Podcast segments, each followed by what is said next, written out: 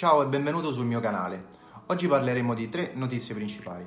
La prima è che c'è un nuovo social anti-Facebook. La seconda è che Google sta recuperando Robinhood. Se non conosci Robinhood ti spiego più tardi nel video che cos'è ed è una piattaforma che ha fatto molto scalpore ultimamente. La terza notizia invece è su Spotify che sta sviluppando una tecnologia davvero rivoluzionaria. Parliamo del social anti-Facebook. Infatti molte piattaforme stanno beneficiando degli ultimi messaggi arrivati da WhatsApp riguardanti il trattamento dei dati e soprattutto della privacy. Tralasciando tutte le questioni che riguardano poi effettivamente il trattamento dei dati personali delle persone in Italia, per cui non ci tocca principalmente, ma per tutto il resto del mondo è stato un campanello d'allarme, ma soprattutto anche per le persone meno informate. Infatti, c'è stata una vera e propria migrazione, o perlomeno c'è stato un grande download di tante altre app che non fanno parte dell'universo di Facebook, quindi Instagram, WhatsApp. Non solo Telegram, Signal e tante altre app hanno goduto di questa possibilità, ma soprattutto un'app in particolare. Sempre californiana, sempre americana, si chiama MiWi Proprio come ha fatto ad esempio Telegram, di la sua forza al fatto di non poter essere tracciati,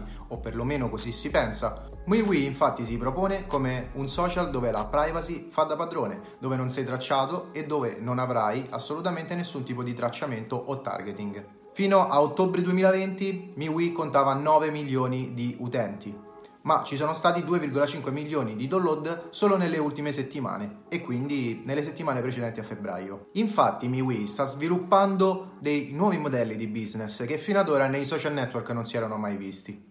MiWi infatti non potrà più guadagnare sui dati degli utenti, ma potrà guadagnare su tante altre cose. Ad esempio, le pagine aziendali sono pagate, hanno un abbonamento mensile, Sarà interessante quindi vedere lo sviluppo di questo nuovo social che a quanto pare sarà senza pubblicità e quindi un social. Come riuscirà mai a guadagnare? Questa è una bella domanda, questa è una domanda che ci facciamo tutti. Anche se il social che in questo momento è sulla bocca di tutti è Clubhouse, forse è anche il caso di dare un'occhiata a MiWi e di, di, tenerlo d'occhio e di capire come, soprattutto anche le persone come me che lavorano nel marketing online, possono poi cavalcare l'onda, trovare nuovi spunti e nuovi modi per poter comunicare i prodotti dei nostri clienti o comunque delle nostre aziende a eventuali clienti. Sarà quindi molto interessante andare a studiare, soprattutto per chi come me lavora nel campo del marketing, questi nuovi social e le modalità di comunicazione che potranno essere utilizzate per portare nuovi tipi di comunicazione all'interno di una piattaforma che sembra molto molto interessante e che si sta espandendo a vista d'occhio.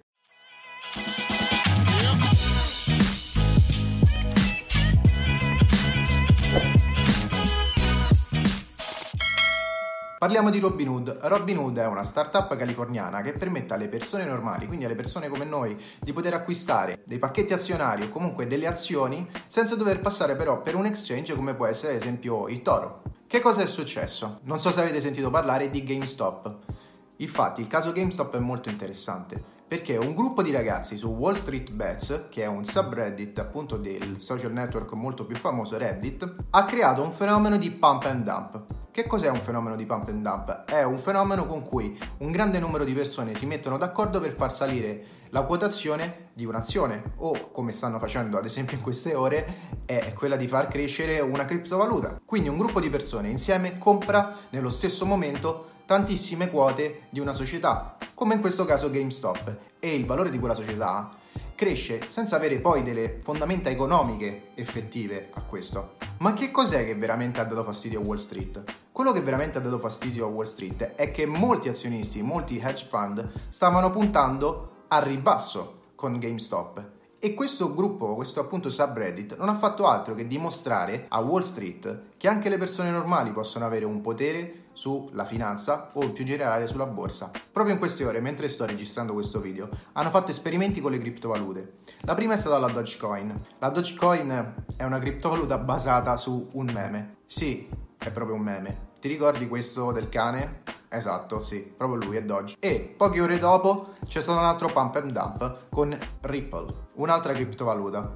Diciamo che nell'ambiente vengono ritenute delle criptovalute morte o comunque che non hanno grande valore, vengono addirittura chiamate shitcoin. Che cosa hanno fatto questi ragazzi? Ne hanno comprati in grandi quantità. Se calcoliamo che il subreddit conta più di 2 milioni e mezzo di persone, direi che forse di acquirenti ce ne sono abbastanza creano una bolla con cui aumentano il valore a dismisura di questa criptovaluta per poi rivendere e quindi guadagnare anche sulle spalle di povere persone che non hanno fatto poi in realtà in tempo a vendere. Quindi anche nel mondo delle criptovalute questo fenomeno sta creando non pochi disagi. Ma ritorniamo a noi, che cosa è successo a Robinhood? Robinhood semplicemente, dopo questo fatto, ha fermato la possibilità di comprare azioni di GameStop e allo stesso tempo c'è stata una vera e propria storm, ovvero una tempesta di commenti, una tempesta di recensioni negativi in seguito alla sua decisione di bloccare la possibilità di acquistare appunto gli stock di GameStop. Tanto che le sue recensioni su Google App Store erano arrivate a mezza stella, con tutte recensioni negative. Google che cosa ha fatto? Ha semplicemente salvato l'app.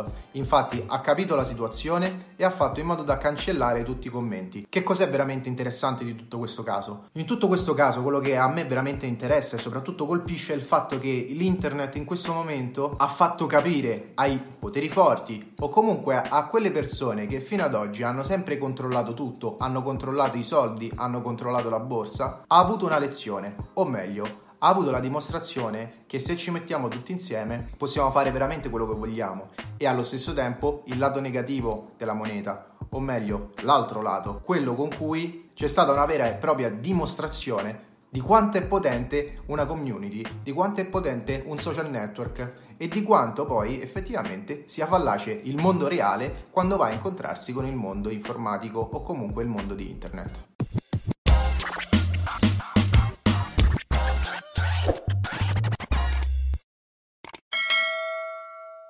Siamo quindi all'ultima notizia, Spotify. Spotify è probabilmente una delle startup o comunque delle aziende che più mi ha colpito perché ha trovato un modello di business davvero interessante, ha portato quasi all'estinzione la pirateria informatica, ha rivoluzionato totalmente la modalità di fruire dell'audio ed è anche allo stesso tempo un social network che io apprezzo tantissimo da grande amante della musica. Ma che cos'è che sta sviluppando Spotify?